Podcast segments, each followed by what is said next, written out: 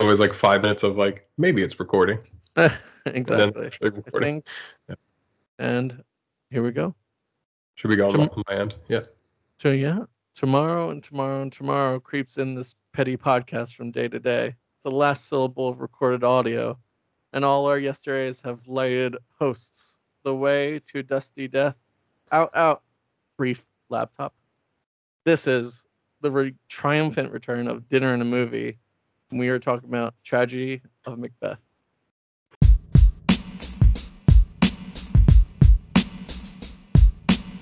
Like we could just do like Game of Thrones, but just with Macbeth as the lyrics. So it's like bum bum bum bum bum bum bum Macbeth, Macbeth.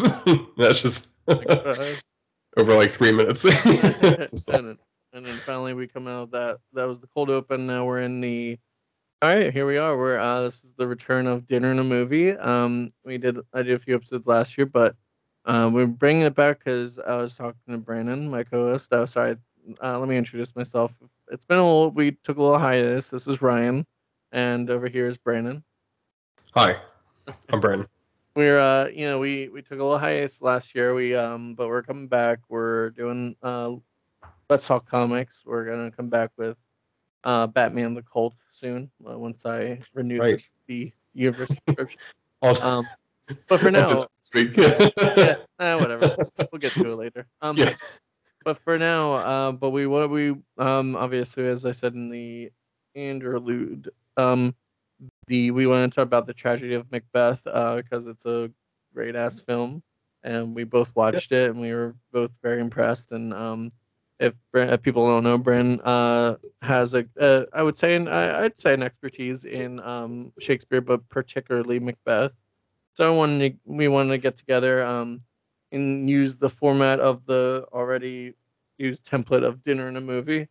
So we'll just be, and then because it's Dinner and a Movie, I brought in not eating haggis, not doing anything else. So I bought a bottle of scotch. I put it in a glass, put some ice in it, and I'm going to take... So that counts as dinner. People... I like that, yeah. There's people who use that as dinner, yeah. So we got that requirement, so we can talk about the movie now, but let me take a little sip of scotch. Yeah. And,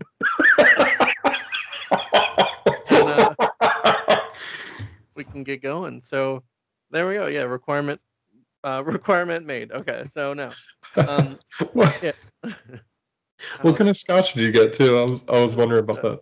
Dewar's blended scotch. It's good, but it's strong. It's very strong. I like it. Allie, my normal co-host for Dinner Movie, she suggested doing scotch and soda, but I was like, I got this. Oh. Just straight. Oh, this hurts. Hurts every time.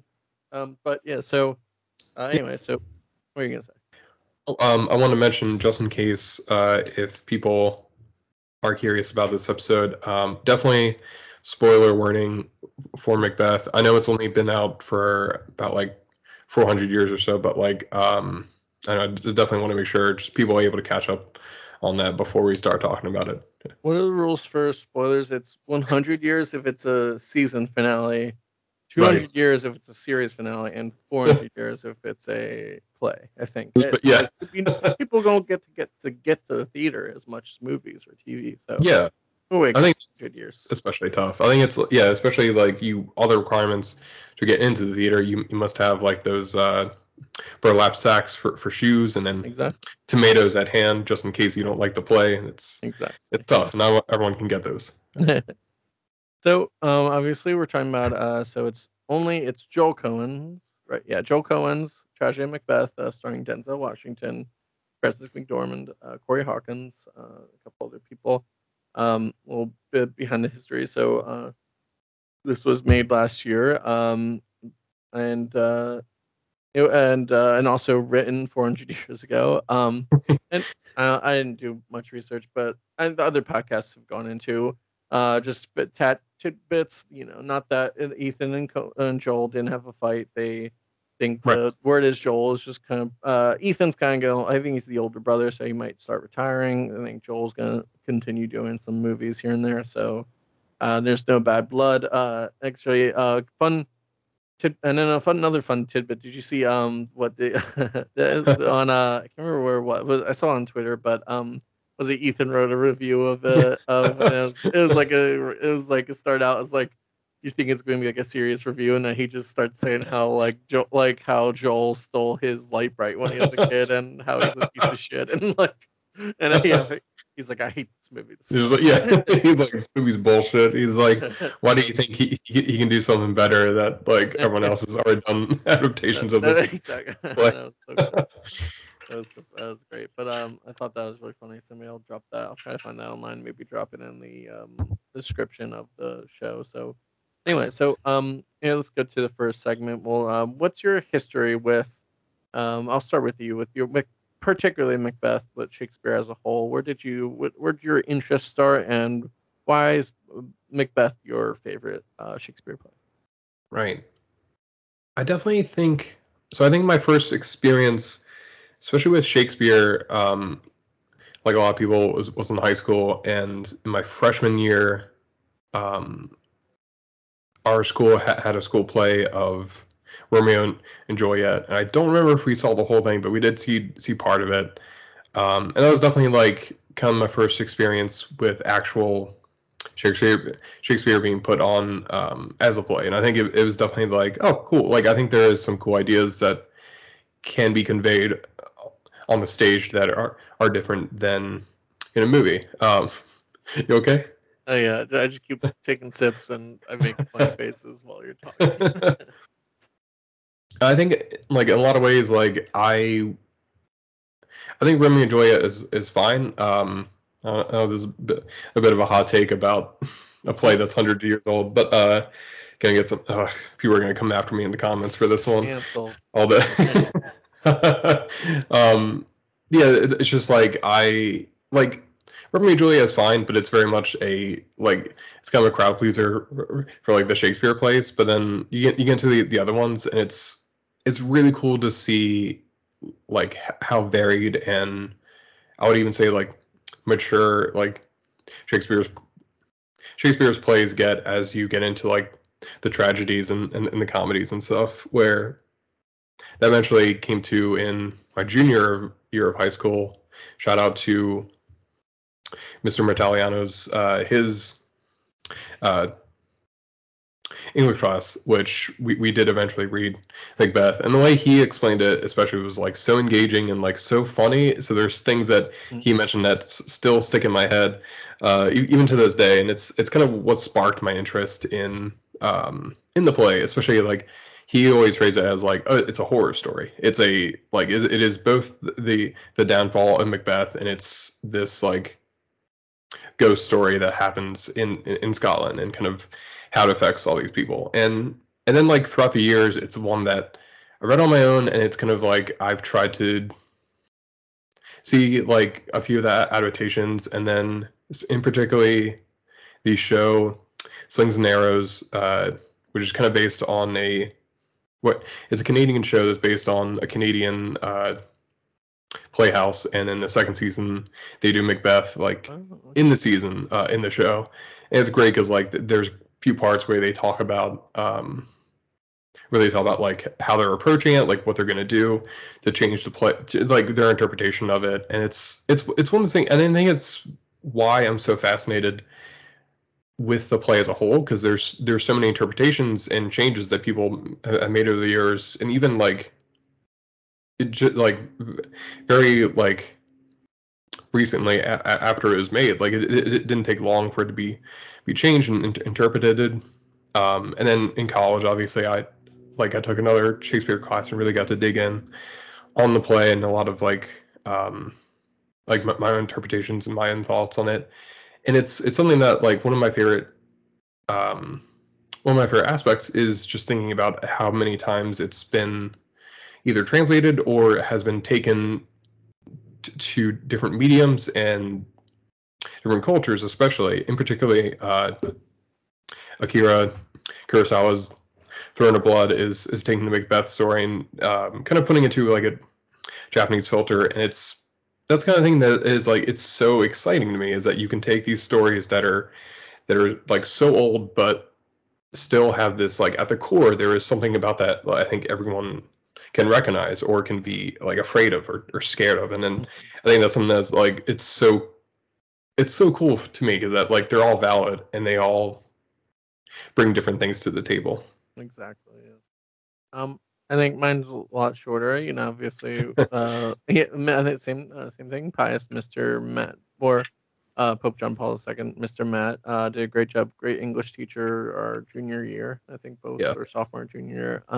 Did a great job of introducing a lot of classic, you know, English literature and Shakespeare. And yeah, I think it's funny. Obviously, I like Macbeth's probably one of his best. I think it wasn't in that clip. It might have been the teacher I didn't like as much, so I'm not gonna say his name. But the one the teacher after that, he showed, and I really liked it. I need to watch it again. Of Shakespeare, Hamlet, Kenneth Branagh's Hamlet. Right. Yes. So good. So. Oh, it's amazing. I love it. Amazingly done. Yeah. So I need to get back and visit that. So that Hamlet was my favorite for a while, but I think because that was Macbeth, awesome too. Yeah, the Hamlet's got so many good interpretations, but Macbeth is just as much, and you know, maybe by even more people. I still gotta watch Throne of Blood. I have that on my DVD shelf, so I gotta watch that. But I remember in 2015 we saw Fassbender's Macbeth. Yeah. I can't remember who directed it, but it was the same person who did Assassin's Creed, but. Regardless, he's still a good director. Yeah. Of that movie. But that was great, and we can touch upon that adaptation as well, and then maybe other we can compare and contrast each version that we've seen over the years. And but yeah, that was a good version. So, and then obviously this one, watched it on Apple TV Plus, and it was brilliant and it was amazing. So I thought this would be a great episode to just dive into Macbeth in general, but especially this movie and its, you know, how they decided to tackle it through the cinematography, the stage production, right, acting, yeah, everything. So no pressure, but you're gonna have to do most of this work for me. So, I like it. Yeah.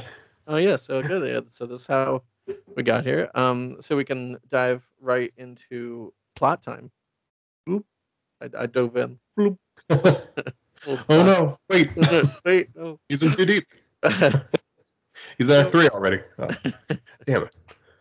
So, because if I did the plot time, I'd be like, I don't know. I think he came back from like a fight and then killed that guy, and then was that the guy from Cowboy Bebop was there for some reason, and then in the Heights he showed up and he killed a kid, I think.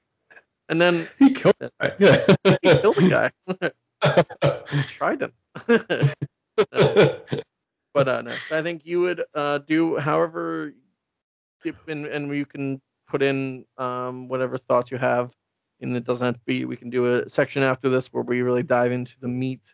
But if you get started, we can kind of go through it beat to beat, right, and kind of cover, you know, the plot of Macbeth. There, this is a heavy plot and lot of details matter. Yeah, right.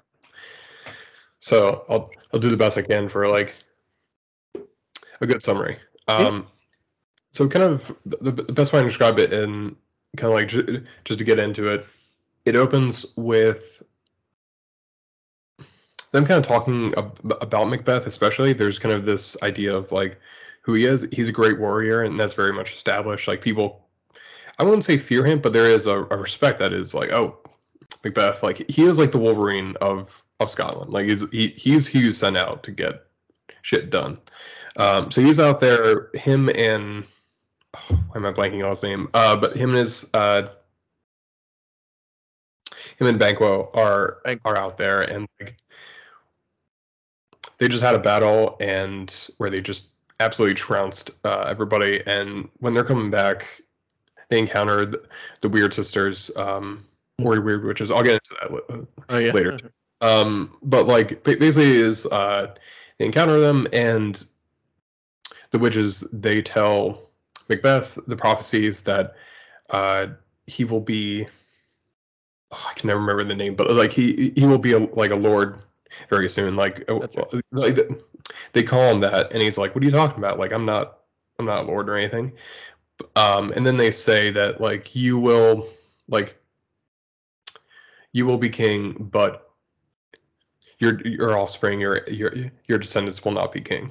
So not to interject, and I'm not going to be like, let me correct you, because I'm just going to read right off the Wikipedia page.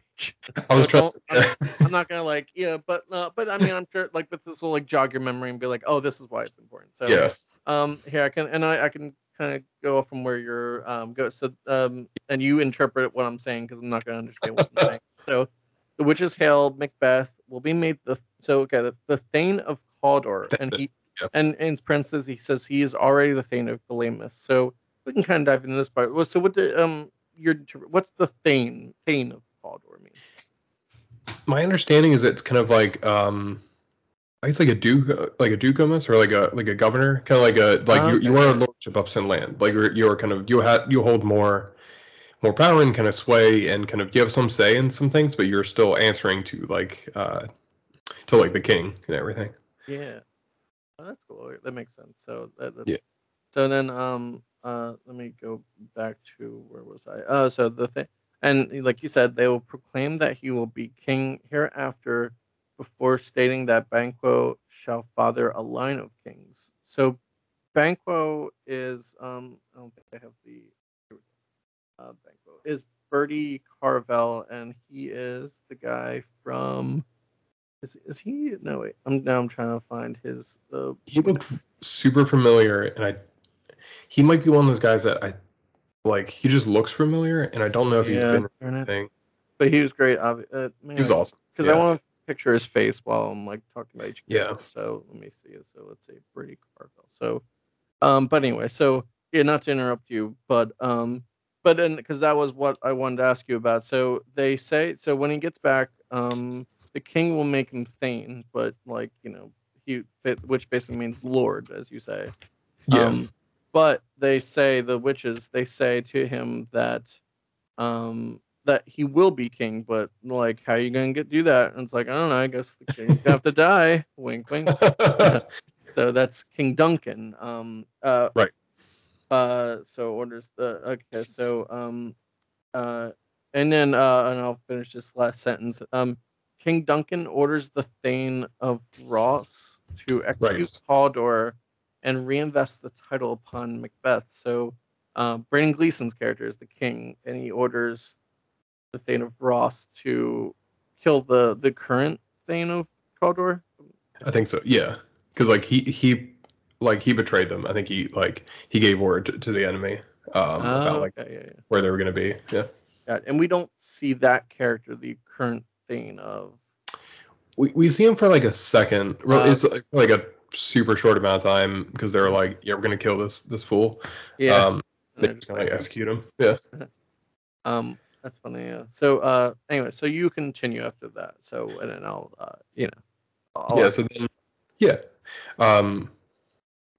Macbeth he gets back with Banquo, and like they're kind of talking to everyone, just kind of chill, and then he gets word that like, oh, I'm going to be the Thane of I'm going to be the new Thane, and it's kind of like this idea of it.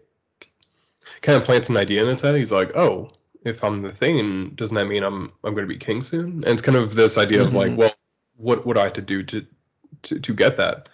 And it kind of progresses from there, where like he talks to Lady Macbeth, and there's kind of this plan that unfolds that okay, like if this is the prophecy, we have to make it happen. They decide like they conspire to all right, let's kill Duncan, because like then it will eventually result in Macbeth becoming king then. So Macbeth, he decides to he kills Duncan in his sleep. And there's a build up to that. There's like the dagger soliloquy, which is great. But that's when he kills Duncan as he sleeps, and then This part, actually, I was trying to remember. I couldn't remember why he sends. So, then like, it's kind of starting to go into motion. Like, all right, there's some stuff going on, and people are getting kind of suspicious, but they're not like all the way like, oh, it's Macbeth. They're kind of just, yeah, there's some weird shit going on, and they're kind of trying to figure it out. With Malcolm, he would be the next in line, who's the son of Duncan.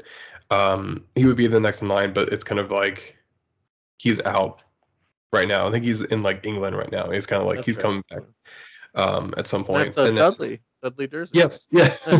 It was crazy. Yeah. It was great, and it was fantastic. Yeah. And this is kind of the point when Macbeth he comes back from killing Duncan, and he's really fucked up from the process, like from the experience of it. He's just kind of like really up in his head, and Lady Macbeth, who kind of, she pretty much like egged him on, like not egged him on. She wasn't like, no, you won't do it. No balls here. So she's kind of like, and I think you should leave. She like Cecily Strong's character in like the magician sketch, where she's like, that fat piece of shit king said you would never amount to anything. He made fun of you in front of everyone. And then Macbeth's like, no, he didn't. What are you talking about? He's like, I will never respect you unless you kill the king. So that bit. He doesn't kill. Yeah, he's just like, I'll fucking you. Just So then, and then a big part of like Lady Macbeth, like her character is very much like she pretty much like egged him on and was like, I'll support you. I'll be in this with you, and like. I'll never love you. But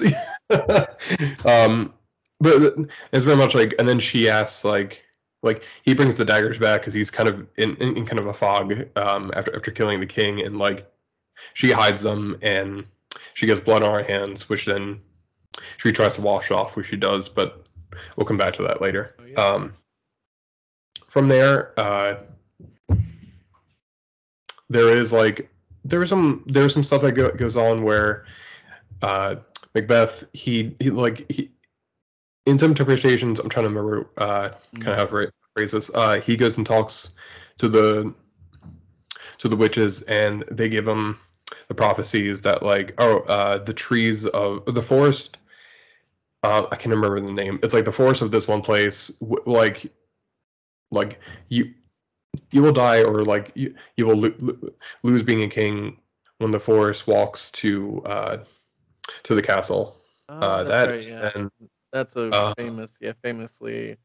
So I love the end on a tangent. Like, I love the prophecies, how they can be interpreted. Like first, like they'll say you. So Macbeth will take this as literally like, fucking A, like trees can't walk, you dumb bitches. All right.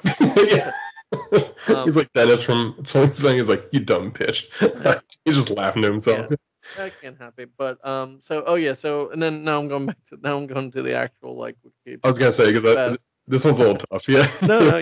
This is definitely a part that I need to get like explained to me. So it's so I'll read from the summary. So thirdly, a crowned child holding a tree states that Macbeth will be safe until Great Burnham Wood comes to Dunsinane Hill.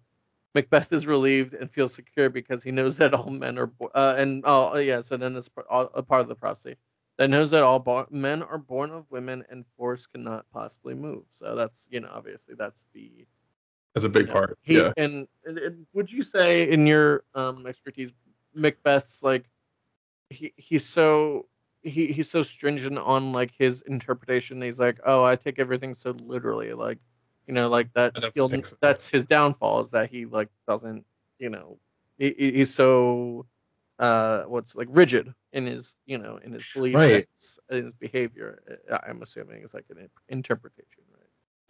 And I think like a lot of it is like his faith in the witches and like what they think. Like we'll get into it too, but it's definitely like this feeling of like. My interpretation has always been like the witches have no skin in the game. Like They're just telling you like what is going to happen, and like it's not a good or bad thing. They're not telling you like, oh, you should do this, you should do this. It's more like like this will happen, but they're not going to like spell it out for you. So it's very much like he kind of interprets it as like, oh, they're helping me, like they're kind of on my side in this, when in reality, like they're not. They are just. I've always had the thought like they are just like a cosmic force that is just there. Like they don't have any. They don't have anything in the forces of man. Like they're very much like, yeah, we could give a fuck. We're just here. Like if you encounter us, we'll tell you what's going to happen, but we're not going to like help you. So fascinating. Accomplish that. Yeah. I do want to get into that, but like, yeah. So it gets to two prophecies, and then I'm trying to remember why he sends out.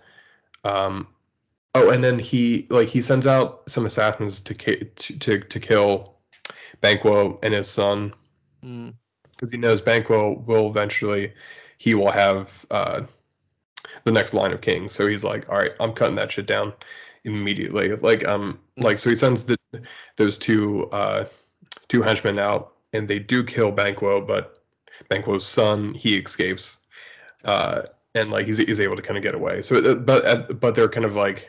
They kind of don't really tell him that at first. They're kind of like, keep on the DL that like we kind of let him that he escaped from us. Yeah. This is the part with Macbeth. He starts to have visions of Banquo's ghost. This is more in the play, not so much in the movie, but he starts kind of having these visions of the ghost is haunting him. He sees Banquo at dinner, and that's when people are like, something's going on with Macbeth. Like, yeah. So for that part, they don't. And I'm trying to remember back to the movie. I wish I watched it again, less drunk this time. That's okay. But I guess I'm getting drunk, so it's fitting. No. So in this movie, they don't do the hallucination of Banquo as much, right? But you do see Denzel. Go. There's like the bird that comes in that's like flying around, but only he can see it, and he's like swanning it, trying to get it away. And then that's the interpretation of Macbeth, and then the Denzel's like going a little, going crazy, like because they're all I just want to watch this again. It's awesome. Maybe on the weekend, it's so good the way that like the way they directed everybody else at the dinner, and then especially Francis McDormand as Lady Macbeth, like she's kind of like, it's okay, like there's and like she's trying to be like, hold it together, like just keep together a little bit longer. We're almost through this. Like, that feeling. It's like, shut the fuck up, man. No, we're good for good. And talking about the dinner is like, go. Now I'm trying to think more. I think you should leave analogies. Is it like the sketch of Tim Robinson's like choking on water, and they're like, "Are you okay?" He's like, "I'm fine." Are you sure we can like go like call doctor? Nope. Then I know. And then one other thing is, I love like in Arrested Development, where Buster's like chasing a bird in the house. He's like, it's a bird. Leave it alone. Hey. He's on the balcony now. Yeah. That's a great scene. So you can see the cracks in Macbeth, and he's starting to kind of like go a little nutso, right? Yeah. It's definitely like people are starting to notice. At this point, this is the only part that I'm like, I'm so ashamed because I'm trying to remember why Macduff's wife and children are killed, but I can't remember in the process. But there's definitely like this, there's like, it's kind of this feeling of like, oh, he's one of the dissenters against Macbeth, and kind of it's kind of one of those things that's like, I've always kind of like, is my excuse is that like especially Shakespeare, you don't really need to like know the plot intimately. It's just you need to know like the vibes of it. You just need to like, all right, so he like there is like the tragedy is that his family was killed in the process. That's always been sorry to interrupt, but that's always been like the point of Shakespeare is that like he was putting this on for like the masses, and it wasn't just for like rich people or shit. Like this was like, and he kind of like you could say he came out before he had to play like okay, everyone calm down. It's, don't you don't listen to every single line. It's just like it was just fun to like write this and just like look at the cool sets and like, you know, just get the way they still deliver, the fact that it just adds to like a second layer of like, you know, enjoyment that we get to read the things and we get to like analyze it, but it was never meant to be analyzed. It's meant to be like, here's them vibing, here's them like, here's their acting is showing the language, and the language is supposed to be like, no one talked like that back then. No one talked like, you know, in super metaphors and like shit like that, you know, like it was always the point of that. And, you know, you know, it's like you're not supposed to like get exactly every single line and be like, got it. But it's just like, okay, you get the broad strokes that, you know, and to your, like you're saying, so I'll read off so they tell, like you said, Macbeth orders Macduff's cat, because you said Macduff is and has always been in the play, like kind of a dissenter, kind of like suspicious of him, and so and then so they, like you said, so they kill Macduff's wife and children, and that's pretty fucked up, and you know that's for later brutal. For another segment, but but you keep going. But yeah, so then that kind of like engages Malcolm and Macduff back into the story, because then they are told by messenger that Macduff's family is killed, and that kind of like makes them like be like, all right, we gotta get back home and we gotta take back the castle, because like that's when they learn like, oh, Macbeth, he's in charge and he's doing all this like this crazy shit. So we're basically like, all right, we have to get everybody and like come back to the castle and storm it again. That's kind of when that's basically when like that happens, and then it's the deterioration of Lady Macbeth, where she is losing her grip on reality, and a big part is that like she keeps saying there's blood on her hands, and it's just her washing her hands over and over again. And it's very much supposed to be like she thinks she keeps seeing blood on her hands, even though she keeps washing them. And in some interpretations, like as she keeps washing them, they do get bloody, because like her skin is starting to crack, and like she actually does start bleeding from all that. So it's kind of like just her trying to get away from the guilt of like everything that's happening, and kind of realizing like, oh, this is only gonna get worse for us. And Macbeth he's like starting to kind of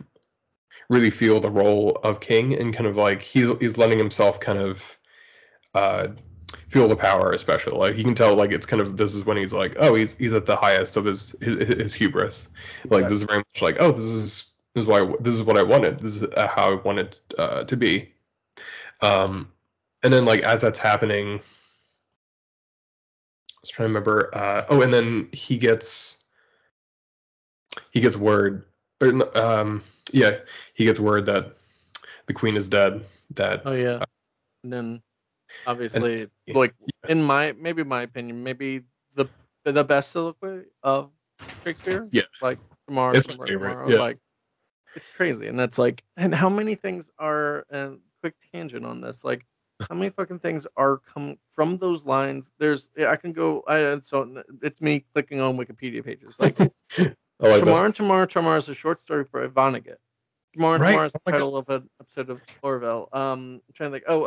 Later, if I can pull up the actual, I was about to say lyrics, but the actual, the words of Tomorrow. It kind of is though. Yeah. Yeah, the lyrics. Has like a rhythm to it. Yeah. Oh yeah, it's amazing. I do. You know, if each actor wants to, because you're right, it's like a song. It's like a covering a song. It's Oh, wait, I think I see it. Okay, so yeah, so. I won't say the whole thing, but maybe I did a little bit of play off it in the beginning. But and like one of the best here, the it's like then heard it's a tale told by an idiot full of sound and fury is like, so sound and fury is what, like the title of that short story by William Faulkner. And then so many like sound, and then, you know, a tale told by an idiot, I'm sure, has been used over and over and again. Yeah. Let's see. There, and now I'm looking through other instances. So Out, wait, let's see. Out is a poem by Robert Frost. Brief Candles is the title of a collection of short stories by Aldous Huxley. You keep going. There's only a few here. That's awesome. Like, yeah. You know that like each line has like branches off. You know, and then there's, you know, and then there's go like Saints Row 4 uses it. You know, like, that's amazing. Like ESPN sports anchor Stuart Scott used the last two lines as a catchphrase to describe sports highlights, which is fucking awesome. I love that guy. Anyway, that's Stuart Scott. You know, he's always been. He was always such an amazing, like, surpassed sports. Like how amazing he was a highlight person. And I'll go quickly. I'll do the last couple of things.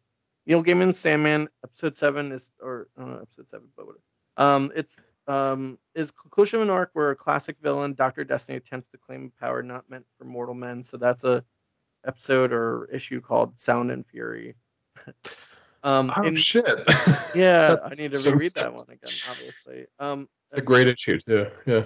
And I keep thinking about this every time I see Hamilton uses the third and fourth lines of the section in the song "Take a Break." I love that. I want to look up the lyrics later, maybe. But let's see. I'll do one or two more. Let's see what's a good one. Venture Brothers episode Tag Skill. You're at the villain monarch referenced the last two lines after a visit to the porta potty. That's really good. So I just wanted to do a little, tangent on how iconic specifically that soliloquy is, the tomorrow. So how insane is that? Like how like many it's so remarkable. And it's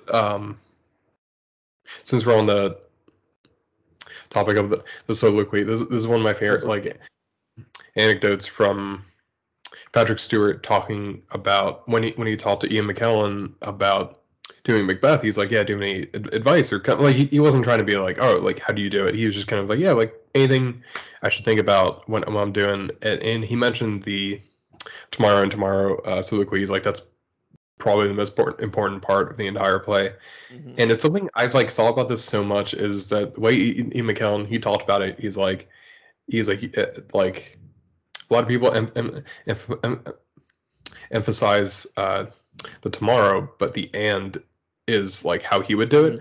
Oh. Be like tomorrow and tomorrow and tomorrow. It's this like it rolls into it. It just kind of adds this weight to it that like really affects. It was I was like, damn, that's such a cool way of looking at it. It really is like Macbeth like thinking about this and kind of he's lost in his head and he's kind of lost in grief. He's just like tomorrow, and he's like thinking about all the tomorrows that will never come, and just like how much that like it's affecting them in the moment.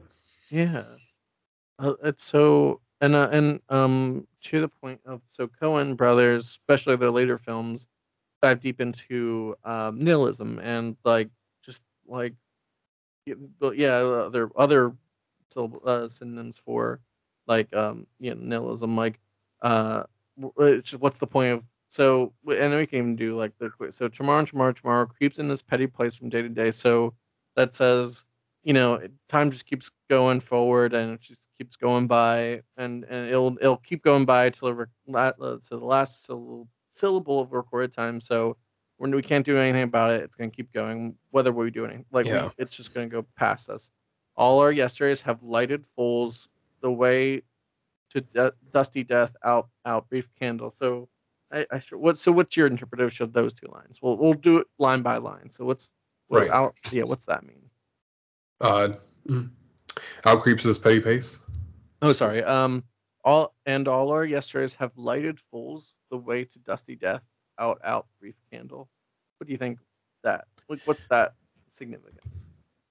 I've always kind of thought of it as like he's looking back on his like his past and how quickly it can happen, where you're just like no, I was right there, like I had all that, like I think it for me, it's always been like that feeling of like, I have so much time to do all these things I want. And then like, you get to the point where like, wait, how'd that happen? Like, it's been 5 years ago since that happened, or like you're so kind of like lost in your head about things that had happened long ago, and you think you have all this time, and then you were like, oh wait, no, it's gone already. Like all these memories I have, or like all these days that I did spend, I don't even remember what I did at the time, and they're lost to me now. Like they're just gone. And I think that's like that feeling. That's rough. And then life's but a walking shadow. A poor player that struts and frets his hour upon the stage. So it's poor. It's a life's but a walking shadow. So it's just, you know, you're always looking back at your life, and you're always looking back. Yeah, like, and then a poor player that struts and frets his hour and upon the stage, and then is heard no more. It's a tale told by an idiot, full of sound and fury, signifying nothing. And you know that last line, signifying nothing. It's so we're going through life, and it's, you know, told by an idiot, but you could say, you can interpret it as himself, Macbeth, or, you know, yourself. Yeah. And full of sound and fury, full of, you know, is full of war and pointless violence and pointless like noise. And it, yeah, in the end, it signified nothing. So yeah, it's fucked up. It's fucking brutal. It is. Yeah, it's like one of my favorite soliloquies. But then it's funny saying that, because I'm like, yeah, it's one of my favorite soliloquies about how life is pointless and nothing matters, and exactly, like, it's all gonna be just poof, nothing. Like, yeah, like I definitely do think of it as like, in a very grim way, it's him looking at it and being like, once I'm gone, that's it. Like poof, nothing. Like there's no one after me. Especially, I think like him realizing that moment, it's like, being king was so fleeting, because it's like, there's no one else here with me now. Like not even, like I don't even have my wife anymore. And it's like, but that's probably the most heartbreaking thing, is that like, we did all this and we got to where we wanted to be, and now it doesn't mean anything. Like it means jack fuck. That's not from the play, but it's not making sense. He's like, oh shit. Yeah. And in the intro of the play, and then but especially in the movie, it's him seeing the body of his wife down the stairs, and saying the speech while walking down the stairs, very Denzel, like very despondently, and just like, oh, what's this all meant? What does this, like, this all meant nothing, and my wife said, oh, and this is, you know, sucks. It sucks, man. It fucking sucks. It's just. Now I just want Tim Robinson to make version of Macbeth. We need a Macbeth with Sam. Sam is like Macduff. Yeah, that'd be amazing. Oh my god. Yeah. So like, I did want to mention, if people are curious, definitely look up the Patrick Stewart Macbeth tomorrow, because I think his like reading of the last two lines are so intense, and like, just, it's so good, because the way where he's just kind of like, he does a good job where it's like, he sounds kind of scary at first, and then when he gets to those few lines, he's like, yeah, he's just like signifying, yeah, he's like full of sound and fury. He's just kind of like, he's given up at the point, and then just he's just like signifying nothing. And he just has it to himself, and it's so wild. It's like, oh my god, that's a famous one. I think I've seen either like in the library or somewhere else. And he has like bloody hands and stuff. And yeah, it's like this cover. Yeah, it's cool. It's a good one. Yeah, I definitely want to look that and watch that full one. But yeah. Anyway, so you. Okay. So yeah, like we got to the point. So yeah. Macbeth's wife is dead, and he does that soliloquy, and then. So when he comes in and he has a fight with Macbeth, and Macbeth just pushes his dick all the way into the dirt, and just fucks the whole shit up, both in play and movie, which I'll get to that later. But so good, yeah. That whole fight scene. So this way with Macbeth, he's definitely like, even though he knows is like, there's nothing really worth fighting for, he's still holding on to the idea of like, but I'm king though, I'm gonna keep like holding on to this title, which then he's confronted by Macduff and like where Macduff is like, he's fired up. He's like, I'm gonna fucking kill this guy. And he's like Vegeta. He's like, ah, he powers up. And or not a perfect comparison because I guess Macduff is exactly like Goku, but or Vegeta versus like Cell. Cell is let's say Macduff. Macduff. And I'm like, just like gets killed, and he's just like blah, blah, blah, blah. He just like shoots all the energy into him. Yeah. Anyway, we want Denzel Washington to play Cell now. Yeah. Yeah. Oh, what do you just doing? Yeah, Denzel laugh. So yeah, they have a quick exchange, and like Macbeth, like he tells him is like I can't lose, and just basically tells him like he tells him the prophecy that the witches they said, and Macduff he replies that he was untimely ripped from his mother's womb. So this kind of fits into like the one exception that the witches prophesied that like he didn't even think of that was a possibility that like even this thing could even happen. But Macduff is on that, like he is the way I like to phrase it is that Macduff is figuratively and literally built different. So he just comes up and just fucks this whole shit up with Macbeth. It's a great fight scene too, obviously in the movie. And it ends with Macduff cutting off Macbeth's head, which is pretty much in all, pretty much in everything. Actually, that's so like the one standard in like all Macbeth stuff is that like he has his head and he kind of just presents it like, all right, yeah, like the king is dead, long live the king, Malcolm. And that's kind of when we do get, and I'll talk about the movie here. I think one of my favorite scenes is when we see I don't remember his name, but the son of Banquo, he's riding off into the night, and kind of like there's still this lingering thread of, well, he's like Banquo's descendants, they're going to be king at some point. Yeah, that's right. Prophecy, right? Yeah. At some point down the line, so it's like there is peace in Scotland, but for how long? That's kind of like the plague ends. That's cool, and I love that. That's because it's and it kind of signifies, in the point of the play, like violence. It's always gonna, it just keeps a circle. It's like a violent circle, like that's always gonna be like, like the Scotland at that time, where is an allegory for the endless war and endless like circle of people taking over the crown and stuff. So that was awesome. That was that was really cool. Oh, that was good. You did a great job. Thank you. Yeah. So this so we kind of dove into what we thought like some certain parts, but I'll start with, I think I had a few, but then you go into what you liked about the changes, or like maybe the symbolism of certain things that they, especially in the movie, that they did, or you can say what you didn't like or something like that. So first, and I'll ask you about it. I think the main one I had was the significance. So obviously, in the play, traditionally, you would say the three witches are three witches. It's three separate people, and they're just witches.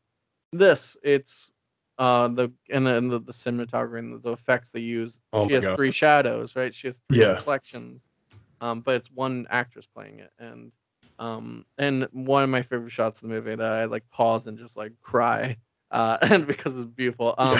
Where the it's because in the play it's the ravens or the crows flying overhead, and it's beginning of Act 4 or something like that, and it's her and what's the famous line that the witch says? I can remember. It's if you remember off the top of your head. Is it? Yeah, no. When will we meet again? Oh damn it! Oh no! Oh, I know it is. And it's and again, like it's something wicked this way. That's it. This way comes. That's it. Yeah, I was like, and like the way she delivers. That's when Macbeth is coming. Yeah, it's like, exactly. And that's and obviously so cool. That's Bradbury novel. So, yeah. And that's really good. Yeah. And then into that. So so I guess I'll just get your thoughts. So what did you think of that change? What's the significance, or is there significance? It's just a flourish of the director. What did you think? Oh, I'm so excited to talk about this. Exactly, it's one of those things where it's such a little detail, but it immediately kind of let me know, like, oh, this is really fucking cool. Like, they're gonna do some wild shit with this. And particularly, I think they do there's not. I almost said there's an argument in Shakespeare community. Like, there's fan forums, so there's some theories going around. They're like, oh, it's fucking bullshit. You see Twitter, they're like, no, fucking Macbeth, release the Macbeth cut. Release the Shakespeare cut. I'm like, no, the original version is how they wanted to do it. It's like everyone is out. Nobody isn't. Just the Orson and Welles version. Something like that. Is the superior. Yeah. That's the best version. No other versions can exist. It's like they keep talking about a sequel to Macbeth. I don't know. It just seems like they're grasping at straws at this point. Yes. Restore the Macbeth universe. It's all. I mean, listen. Shakespeare moved on. He's doing things for Netflix now. Right. He's doing. What do you do after? Yeah. What did he do after Macbeth? I don't know his timeline. The only one I know is after is The Tempest, because that's his last. Okay, one. There we go. The Tempest. Yeah, let's say. So he moved on to do Tempest. He's got his own universe going. Don't worry. He's not. But then people online are like, no, he clearly set up a sequel in Macbeth. Didn't you see when? Fucking Banquo's son. Yeah, exactly. And actually, Banquo's son left. So obviously, they want to do a 2 and a 3, and then they're going to keep going. But no, the fucking the monarchs in England, they're greedy and they're releasing shit right to the public. And they used to put things up in the Playhouse, and you have to go into pay. Now they're just putting it in the streets. They're but you have to pay a subscription fee. But those assholes, yeah. Anyway, I know I'm trying to think of any more. I was trying to think of any contemporaries of Shakespeare. Be like, it's fucking bullshit. It's not even. He came in and he butchered his play, and he removed all the references to Scotland, and he fucked it all up. Is this? Is Hamlet going to be in? Is going to have any ties to Macbeth? I've been hearing a lot of rumors. There's a lot of cameos by Banquo in this one. Banquo in this one. That's at the end of Hamlet. He comes in. It's I want to talk to you about the starting the fucking event. But sorry, I kind of went on a weird tangent there. No, so I love that. Going back to the witches, so you... I think it's sorry because I'd mentioned that there's controversy in the Shakespeare. There's disagreement in the Shakespeare interpretations of, and it's gonna sound like a silly thing to split hairs about, but there's it. Virgins will say the three witches or the weird sisters, or. Three weird sisters. And the way that my professor in college, he and I always it was a really cool point. I was like, damn, this is really cool to think about, where there's a line that Banquo says where the way his reaction to the witches are the way he's I can't remember the exact lines, but what he says is are they even from Earth? Are these even like to him and I think the way they is they're looking at him, they can't even comprehend it as even close to human or anything they've seen before. And I think especially with the movie, I think really nailed that, because it is both familiar and alien at the same time. There's the shot of the witches when she's standing up straight, and then there's two it's in the reflection of the water. There's two of them there, and it's so cool. It's just such a good way of really portraying just how alien and otherworldly the witches are. And I think in a lot of ways, I've always kind of seen them as this cosmic force that is so I think ancient, unless it's it's very much in the time of magic and and very much this idea of they are part of an older world that is kind of still around at this time in Scotland, that humans are starting to bump up against. Yeah. Oh, interesting. So yeah, and then branching off that was the same idea that, like, I think I mentioned it before, or like a minute before. Has it been interpreted before that she was like she's like a crow kind of, or and they kind of play with that idea? Was that ever, is that a new thing, or is that they've been doing that? That's kind of, yeah. There is kind of like this feeling. I don't say feel, but there's kind of this like interpretation of like how much the witches are involved in the rest of the play, because there's like some people are like, oh, they're just there, just say what happens, but then other people are like, no, they're more involved in like when you see the birds, that's when they are like around or like actually doing stuff, and kind of like the bird is definitely like a big part of their influence that a lot of people think. Exactly. Oh, okay. So then they like kind of like, and then the actress herself kind of like, I think she walks around like a bird almost. Like she's like her like physicality is like wild like that. Like the way, that was incredible. I love how she. Yeah. I need to like go through for reference, and so she's like, I'm trying to watch the first scene. So yeah. So she's like literally like bending her limbs like back and forth and like. Right, and it's like her leg is like above her head, and it's sick. Cool. So like, yeah, very very cool.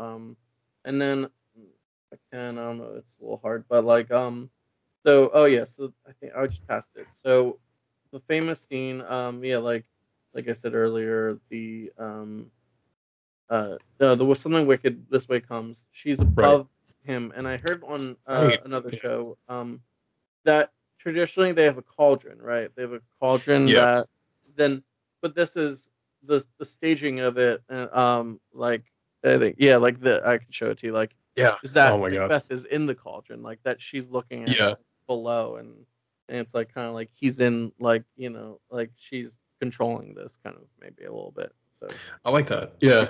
Maybe, but I love everything they did with that character, and then I think, and she got nominated for an Oscar, I believe.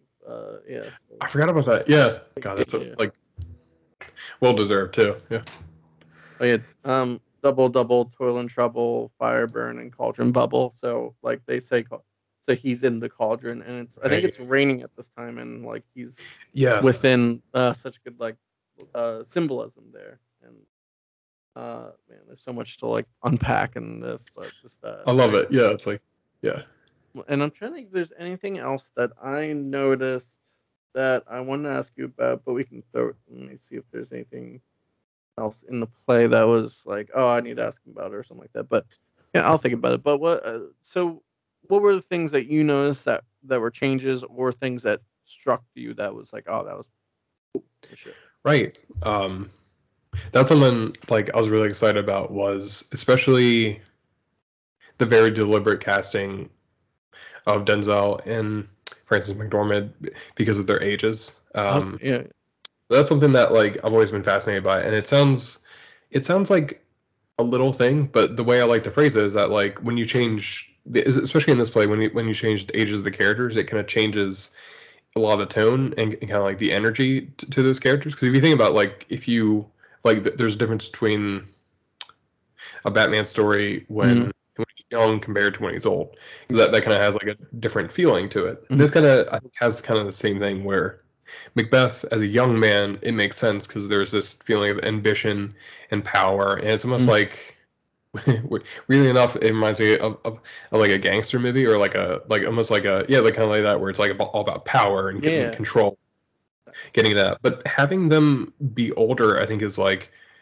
there's something that's kind of sad about it. I think it really nails that the title of The Tragedy of Macbeth. There is this feeling of like my interpretation is for this version is kind of like when he does get the prophecy from the witches in the beginning, it kind of unlocks this feeling in of him like, oh, like, yeah, well, I should be king. Like, I shouldn't, like, shouldn't I? Because I've been, like, he's kind of older and kind of, they don't have children, they don't have anything that'll like kind of pass on their legacy. So there's kind of this feeling of like, I've been so loyal to this country and these people, but like what have I gotten in return? Like, I don't get anything. He's kind of just looked at as this old warrior who's kind of just like, he's kind of a relic of the times.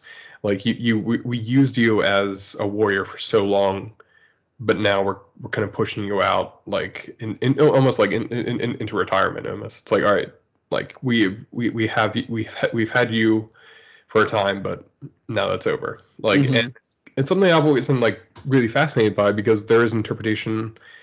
I won't say. I'll disclose that it is my interpretation, because I wrote a whole paper about it. Mm-hmm. But there's interpretation in the play that they did. They tried to have children, and either there was a miscarriage or a child death, because like the way Lady Macbeth, the way she talks about it, she does mention very directly like a baby, and she was like, I would bash its brains against the rocks to have this, because it's like, if we can't have a family, like we deserve something. Like the universe mm-hmm. can so much from us, and now they're old and tired and kind of like it is almost like, and especially it ties into the Tomorrow soliloquy, where it's almost like all this whole life has led up to nothing. Like, I'm old now, mm-hmm. tired, and even though I'm king, it doesn't matter. And it's kind of, so it like it really charges the play with like a different feeling of these characters being older. And then especially compared to Macduff, who I've always kind of seen as a little bit, as kind of actually more the older, as an older character. Like, I like seeing him as a young guy, because it's kind of like, there's almost this feeling of like, I kind of saw, especially Cory Hawkins, like, shout out to him, amazing performance, mm-hmm. Fantastic. Something I really liked was that like he had this way of like talking, where he was almost like a family man. Like, you really could kind of see it in him, and then when he gets told that his family is killed, and mm-hmm. I love the way he says it, where he's like, I have to feel like a man, and I have to, and he, because he's like, I have to, because like even Malcolm's like, he's like, you can't take this too emotionally, and like Macduff kind of replies like, no, I have to take this, but like I have to feel it all the way, because it's like my life just got taken away from me. And mm-hmm. I think that's like the tragedy of Macbeth as a character, is that it's not just him, it reverberates out into everybody else. It's like he is an old man who has caused all this destruction around him, and mm-hmm. has like all this death to all these people in his downfall. Mm-hmm. Interesting. Yeah, I love how Cory Hawkins played the character, and how it's just so amazing. Yeah, he was great. I think of, there's something else. Oh, and speaking to your interpretation, I remember when the Michael Fassbender version came out, one of the witches, the Weird Sisters, is a child, right? And that could be easily interpreted as a visage of what their baby could have been, right? Like, yeah, child. And like it's one of the sisters, and which is like kind of fucked up, and it's really so that, I remember that you saying that, so that's like cool, like what they did in the other version. Any other notice it? Yeah, I think I've just written down, but I guess it ties more into the age thing. But there's a motif of like a ticking, and times where it's like a ticking clock, and it's almost like a suspenseful, it's almost like a suspense film, where it's just kind of like tick, tick, tick, where it's like there's just kind of this like, you have to get it done now because you're getting older and you're not getting any younger. All this stuff, and I like how it keeps coming back into play with like, there's like the water dripping when the second prophecy is like kind of being told, and then the blood dripping after the assassination. It's kind of this like motif that keeps coming back, of just like time keeps ticking and going and going. It's not stopping, and it really builds to a head with Tomorrow. So soliloquy. Mm-hmm. I definitely wanted to mention, I loved the fight scenes in this movie, and I think that it sounds funny to say, but it was such a good surprise to have. Not only were the fight scenes like look great, like the choreography was awesome, but also just like it really showed off how much Macbeth is just like is so intimidating and scary to fight. It's like, especially when he goes against Denzel, he doesn't even have a sword, and he's dodging out of the way all the attacks, and then he just like the part then with Denzel, he gets cut on the cheek, but then he like there's a great part where he just pushes the guy like he's unarmed, but he like still knocks the guy over. And then I think what I like is that like he is older, but he's still experienced. Like, he's still probably one of the best fighters they have. And then the fact that like he uses his own blood to just like splash. That's right. Yeah, I didn't watch that. Is so like, I think it really shows like who he is as a character. Is like, it's like he's gonna fight and scrap his way until he wins, and that's who he like how he's always been. Exactly. He's so good at it, and like it's awesome. Yeah. And that like, you know. Does he? Who fights him first that he defeats? So he fights Sewin, and then he fights Macduff. So when he asks, "What are you like born of woman?" He's like, "Yeah." He's like, "Well, let's go." And he's like, "You're not." And then he asks, and then when Macbeth, he's like, "Macduff, I'll ask you. I don't need to ask you, but are you born of woman?" He's like, "Actually." Well, funny story. Yeah. About that. Shit. I do. Yeah, let's do. I was thinking about something. And I remember this is something I've always been like obsessed with. This idea, I think, is probably the best way I can put it. And I've always like been fascinated. I'm still thinking about the way that movie handles it, and handles this, especially this question, and always like kind of asking people this, like I've always found it fascinating, this idea of like, if Macbeth was always on this path, or when the witches told him this, did something inside him talk, and he was like, oh I can do this, and that's something that's like, has he always had the capacity to do these awful things, or was it just like finally he was like, oh, like he got the idea for it. I think it's something I've always been fascinated by, and I think this movie kind of makes it so that it's tough, because we don't really get to see much of him before. No. See, but I think it is like, I kind of got the impression that like Macbeth was like he's kind of like a scary dude. Like I like there was even like a few parts with like Banquo's son where he was kind of like, he's kind of like, Macbeth is like a very intimidating guy, so it's kind of to see that like they really nailed this feeling of like, no, he's like, people are like, may keep away from him, like he's it's a bit crazy, even before all this. Yeah. It's like, and we connect it to Batman villains. It's like the argument like, did Batman create these villains, or were they always going to be on this path, no matter if Batman was here or not? And like, you know, you could argue that show Gotham answers that question in a way that they're always going to be there. They're always, that, you know, it doesn't matter.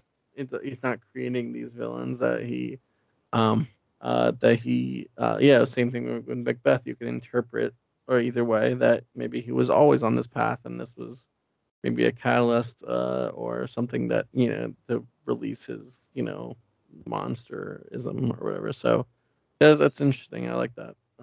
Anything else, any other notices or interpretations that you liked in this? I loved everything with Banquo's son, and just the conflict they kind of set up. I didn't mean to say it like that. They set up with Malcolm, and just this feeling of like, what I love is like the feeling I got from the end, and more so than like any other version, was just like, there was like an impending doom of just like, oh, this is not the end of the story. You know, I love that. This is the end of this story, but this conflict will keep going.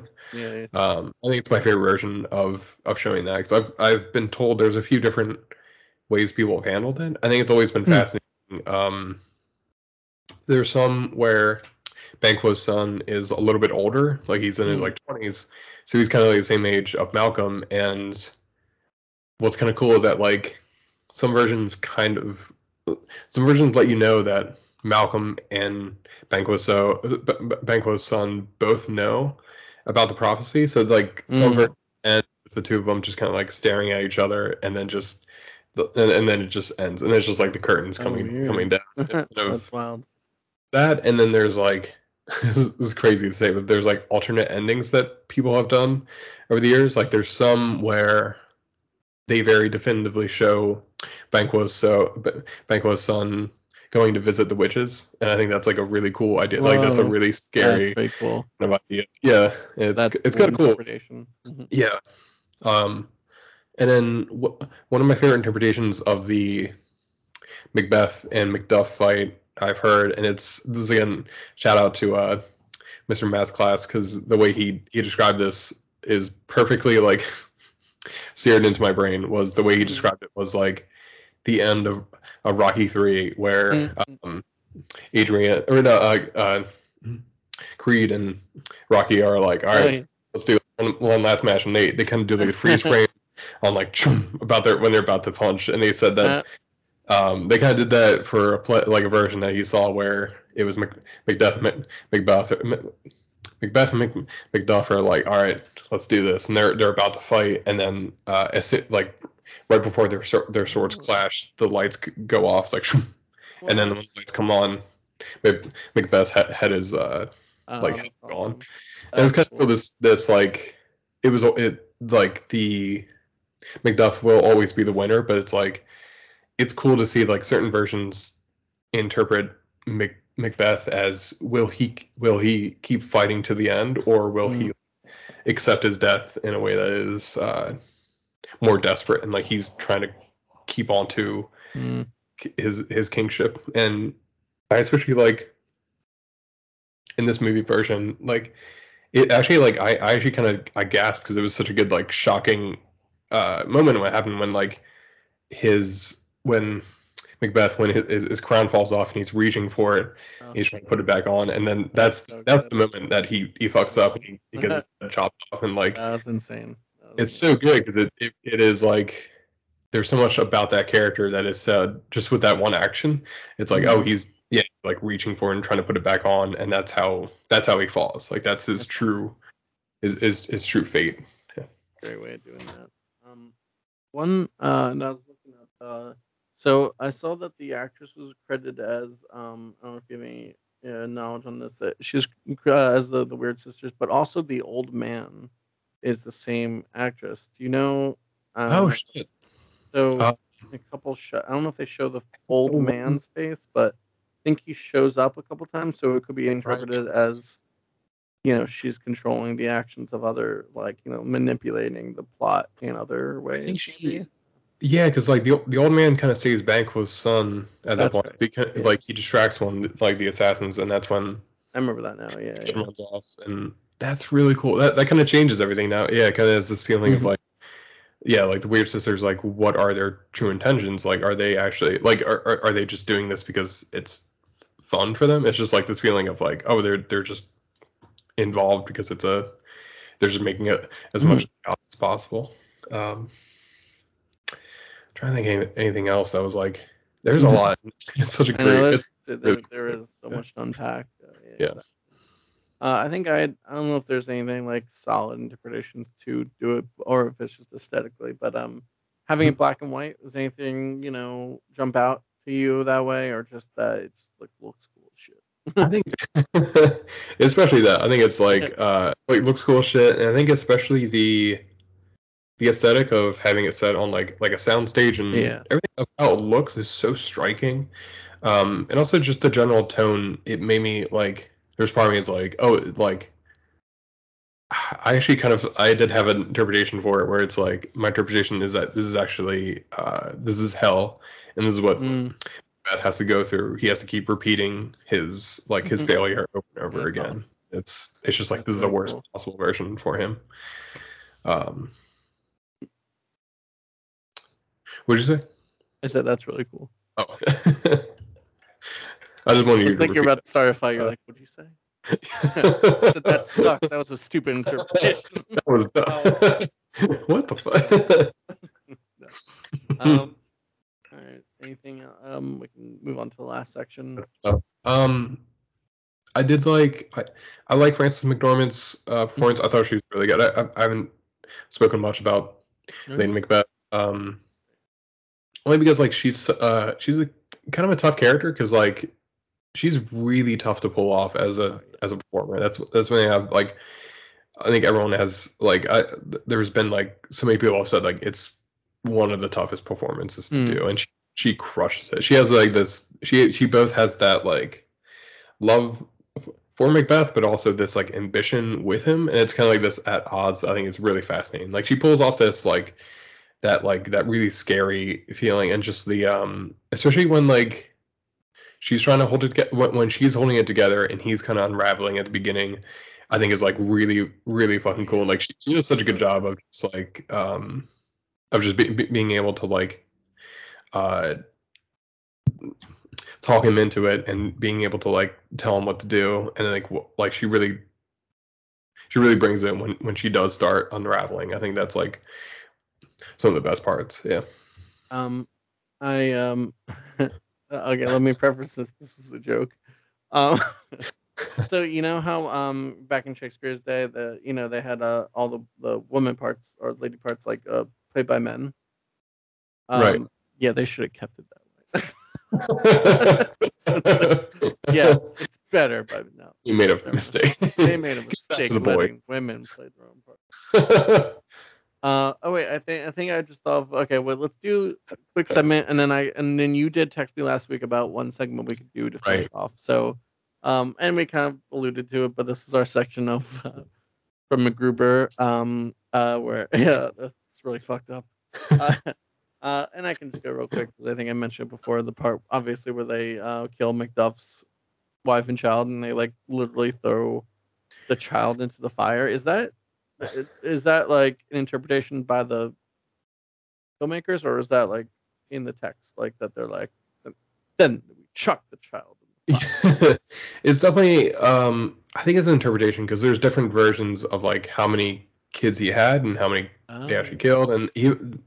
There is that line that like, oh god, that is pretty heartbreaking when he's like how many did they kill? And they're like, all of them. Like there's no one left, and it's just like, and there is that feeling. Oh my god, there's like a couple lines where he's just like, where he was like that, like the way he delivers them again. Like Cory Hawkins does such a good job where he was just like, you could tell he was happy. He was like he was a family man, and like how much he loved his children, and it's like now they're gone. Mm-hmm. But yeah, in the play, it's mostly just like, yeah, they just got killed. But this is like a cementing it as like, no, this is like the worst way for them to die. Exactly. Yeah. They didn't show it, but Banquo especially, there's like a really gruesome line in the play where they talk about like how many times he got stabbed in the head, and it's like they kept going, they kept like stabbing him over and over again to make sure he died, but like. They're like the play was like, no, that's too fucked up to do.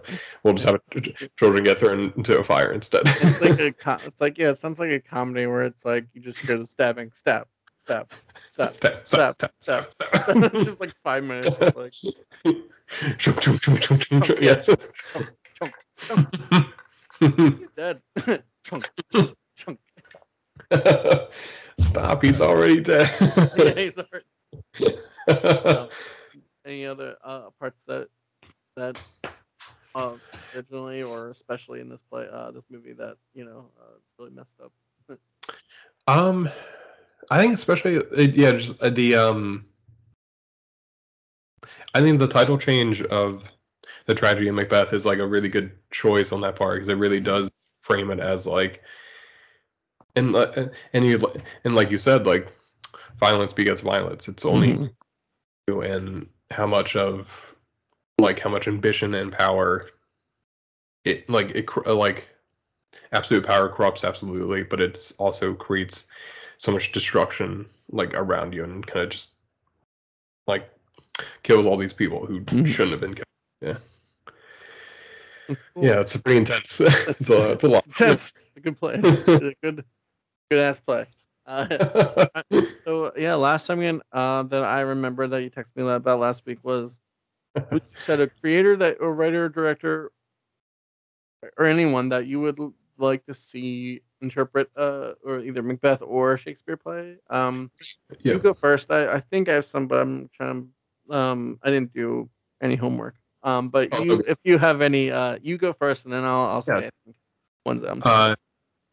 I do have like I have like a joke one that I can do first. I've been thinking about it, and I can't stop laughing about it. Is I really want a Larry David / Curb Your Enthusiasm version of Macbeth. Especially when he invites Macduff and he's like, I was untimely ripped from my mother's wound. And him just be like, it's just being like, da-dun, da-dun, da-dun, yeah, like da-dun, da-dun, da-dun, da-dun. Just the Curb Your Enthusiasm music. Music and, could be good. Yeah, like where, you know, like, so the prophecy is that like the wood would have to like come at you. And then, you know, like, so I guess in the play, it's that the army like, cuts down the trees and they use it as camouflage. And Larry David could be like, it's not the exact same thing. It's like, which is you mean like what you said, I'm not trying to nitpick here. What you said was that they would it's not the same thing. I just think that it's not quite the same. You know what, Larry? You're an asshole. You're an asshole, Larry. You're an asshole. And I kept thinking Susie from Curb Your Enthusiasm as the witches, and she's like, it's like you're gonna be king, but not really your kids. Like, Dad, you're not. Your kids aren't really gonna be king. Like, what do you mean by that? No, I'm just saying, Macbeth. It's just your kids aren't gonna be king. It's not a big deal. You don't have to worry about it. And then just get into like a huge argument about it. It's like, why the fuck am I just? Yeah. Okay, get the fuck out. Get the fuck out here. Get the fuck out. It was just, it was like every time I kept thinking, it was just like I kept thinking about like his just like his delivery for like certain stuff of just like, especially it's so ridiculous, but him doing like the tomorrow and tomorrow so quickly, and has been like, yeah, tomorrow, like there would have been a place for this for her. It's just him being like just kind of annoyed by it, just kind of like frustrated by the whole thing. Told by a what's the fool by whatever Sound and Fury. Sound and Fury, signifying nothing. Yeah. What's it? Signifying nothing. It's a play about nothing. But what happens? Nothing. You know what do you do this morning? I ran into some witches. I killed the king. There you go. That's the show. Why am I watching it? Because it's on a play. Yeah, it's on a stage. Oh my god, I love that. Yeah. Any other one? Yeah, or real one? Or I mean, that still counts. Though. I didn't have a thought. I was thinking about this. Damn it, I just lost it too. I can go while you think. If you could. Right. Yeah. And then we can pass off each other while we're thinking of one. But right. All right, so then I think we're text about Grant Morrison. I think would be a great one to reinterpret. Like would be I think he does such a good job of reinterpreting. Like I think he's done so good job of doing different like reinterpretations of Batman and Superman and all that. So it could be cool, like him filtered not through like a DC superhero, but like maybe through the lens of like for some reason what I'm picturing is like.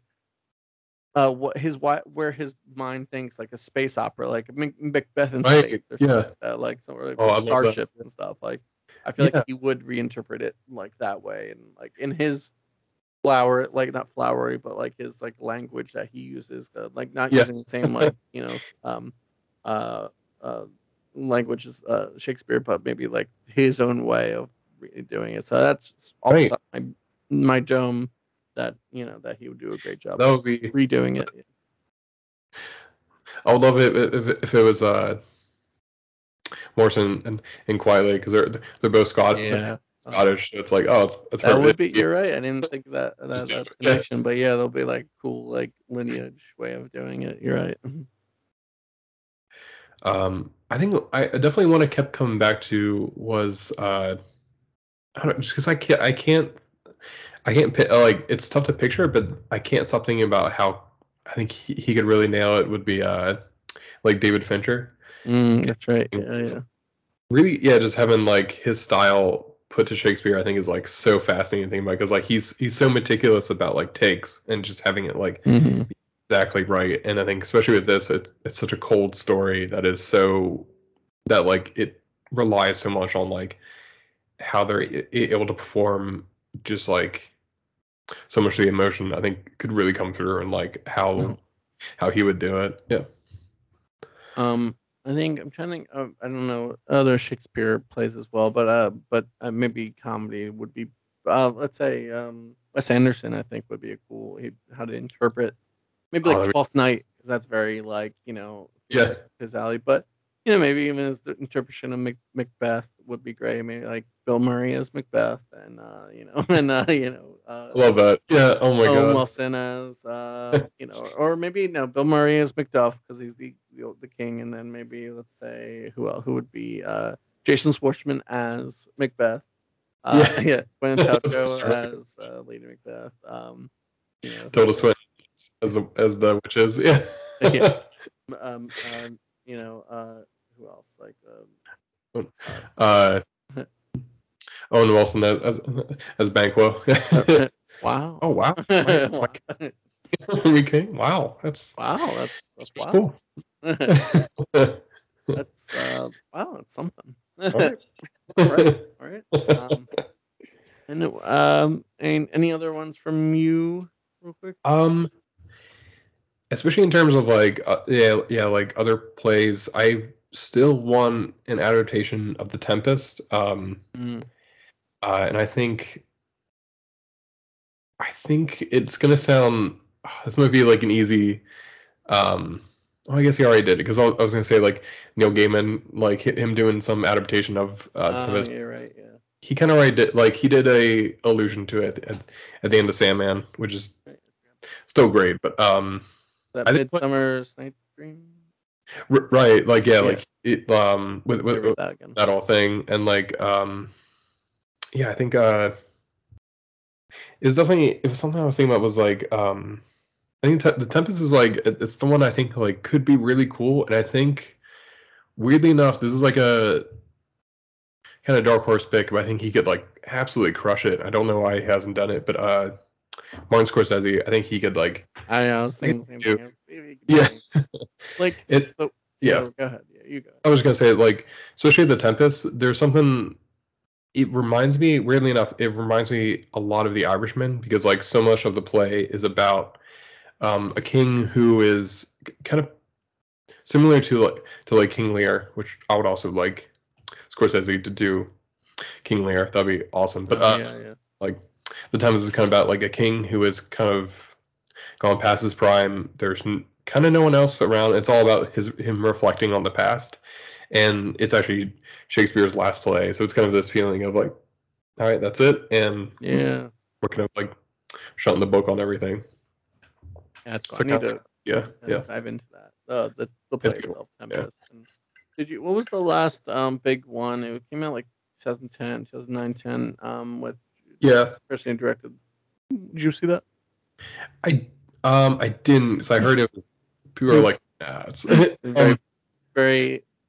Particular interpret. It was the same. I think it was the woman who did Across the Universe. And if you didn't like that, probably wouldn't like any other. And I didn't like that. So no, but I mean, but it's up to interpretation, and I'm glad you got the opportunity to do interpretation. It's definitely, there was some. The one thing I remember that movie, and I love telling this story. There's another thing I thought it was a cool idea. So. They tried to change a few things in a way that I was like, oh, that's kind of cool, where they changed the king to be a queen. I think Helen Mirren like played a role, and I was like, oh, that's kind of cool. Like, that was cool. Changed it into a mother-daughter story and so the father-daughter story. The only The one that, oh my God, I'm not nervous about saying it, but it's like, I have to like approach this in the right way to really, to say like how badly they kind of fucked up.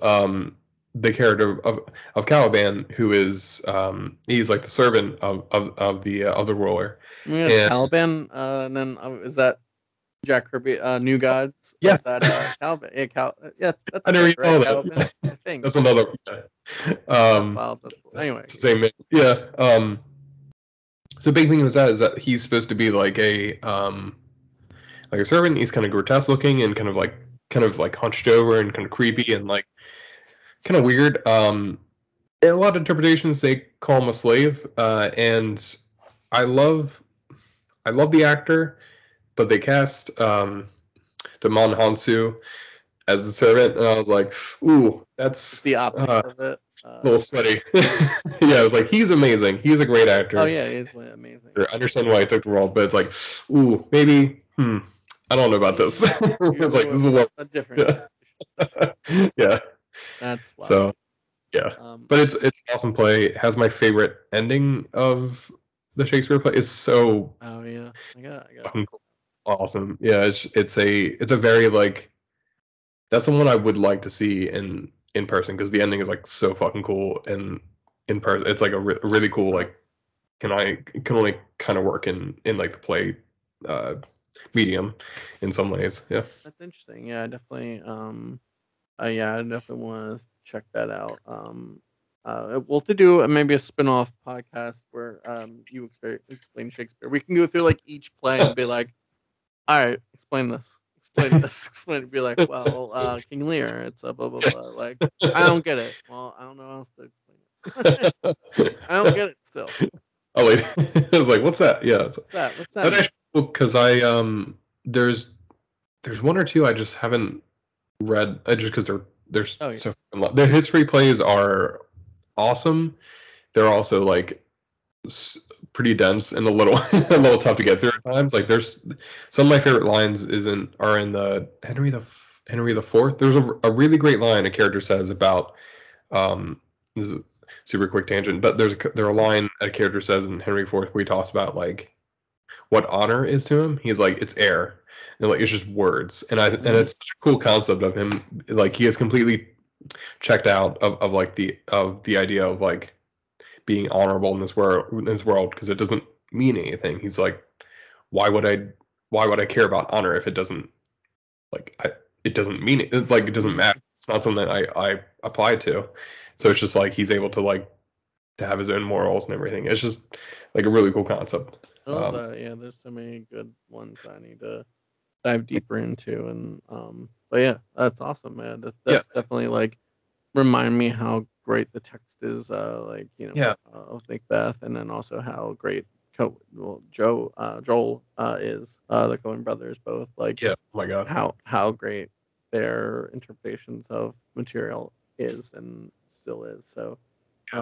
This was great. Yeah, so this is a great opportunity to talk about the movie. I definitely want to watch it again before the Oscars. Hopefully, Denzel, I think was nominated for Best Actor, and then I can't remember her name, but the lady played the weird sister. She was nominated, and so I'm really interested to see how it does. But I think it's gonna, it's. Regardless of that, it's going to live on for a long time, and as a really good interpretation of the play and a really good adaptation. Yeah. And I think it's another addition to the Coen brothers library, and see what stuff it is. Yeah, it's awesome. It's just it's one of those things that like it reminded me how much I love the play, and how much again I think like adaptations and like I don't know if remakes are the right word, but I think like what's cool about like the stories will like stories will always evolve and always return to the like to the originals too. There will be another version of Macbeth will come out assuredly. Exactly. I know there will. This is it. They're like shut it down. Shut it down. No more. We've done enough. Someone has to do it all. All's well that ends well. God damn it. Somebody. We got the rights to do this. Yeah. I think, do you have any other segments, or? I think I'm done. What you have any last ones?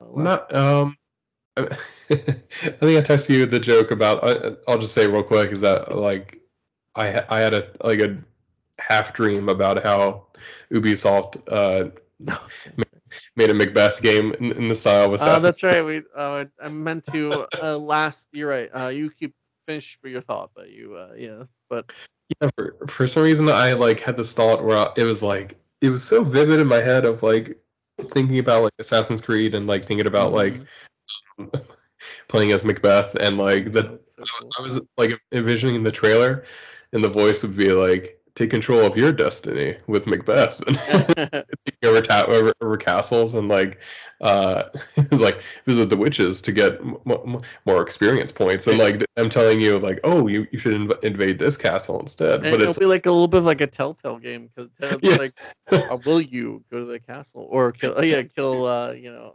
the king? Or, yeah, I don't know what other options they would give you. Like, I don't know. Everything just leads. It's like fate. It leads to one direction. It's like, yeah. Oh, but you choose this direction. You're still going. That'd be funny.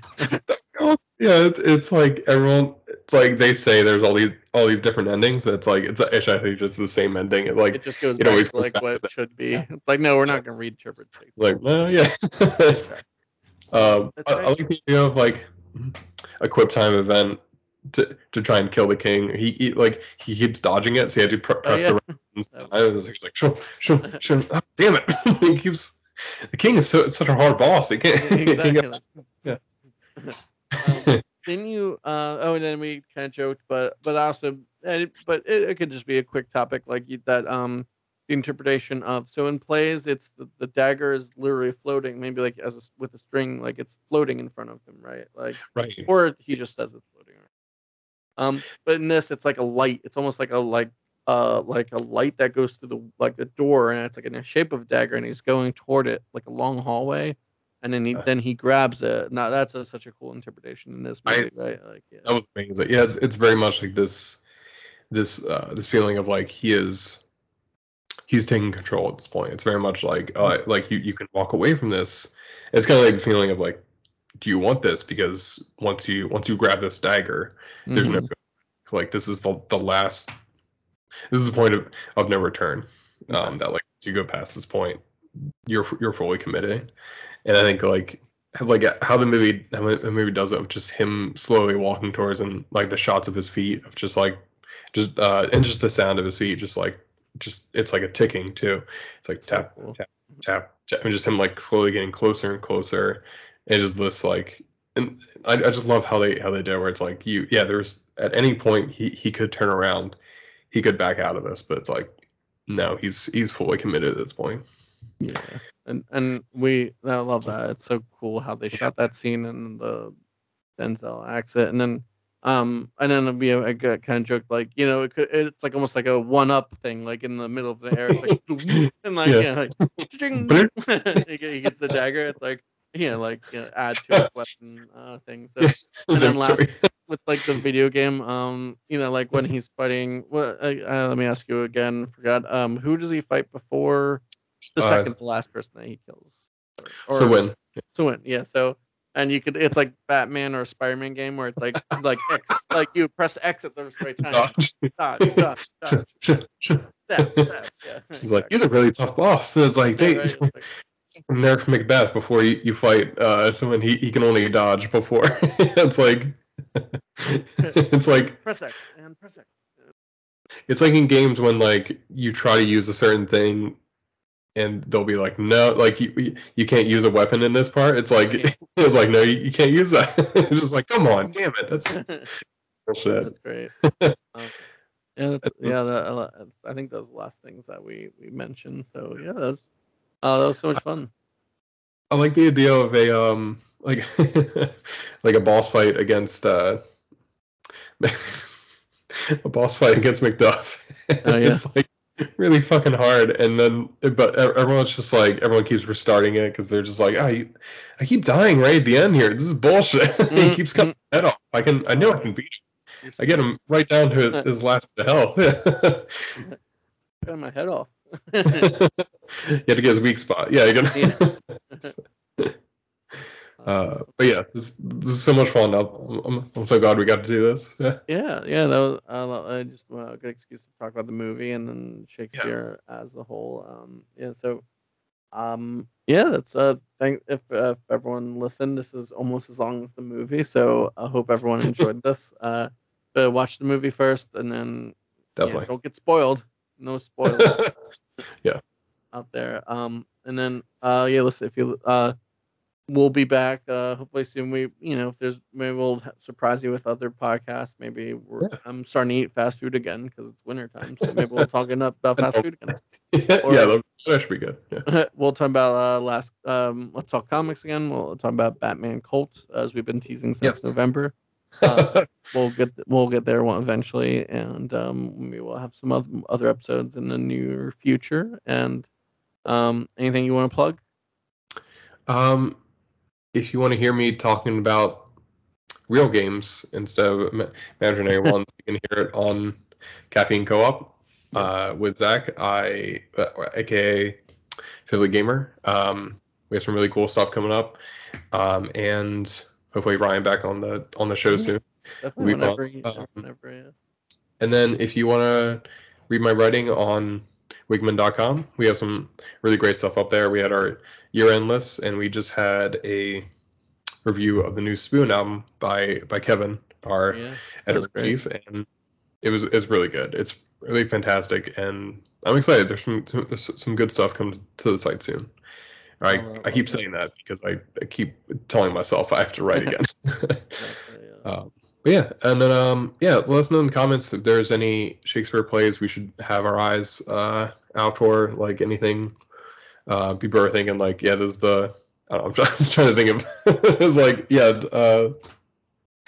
was trying to think of like if there was like fandoms for like certain plays and be like, they didn't even talk about. I'm sure there are people screaming at their phones being like, even mention how blah blah blah blah, like the symbolism this, like you fucking amateurs. Yeah.